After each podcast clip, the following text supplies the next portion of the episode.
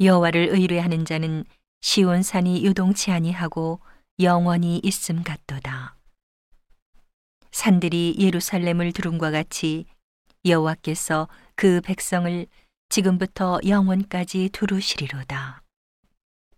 악인의 권세가 의인의 업에 미치지 못하리니 이는 의인으로 죄악에 손을 대지 않게 함이로다. 여호와여 선인에게와 마음이 정직한 자에게 선을 행하소서.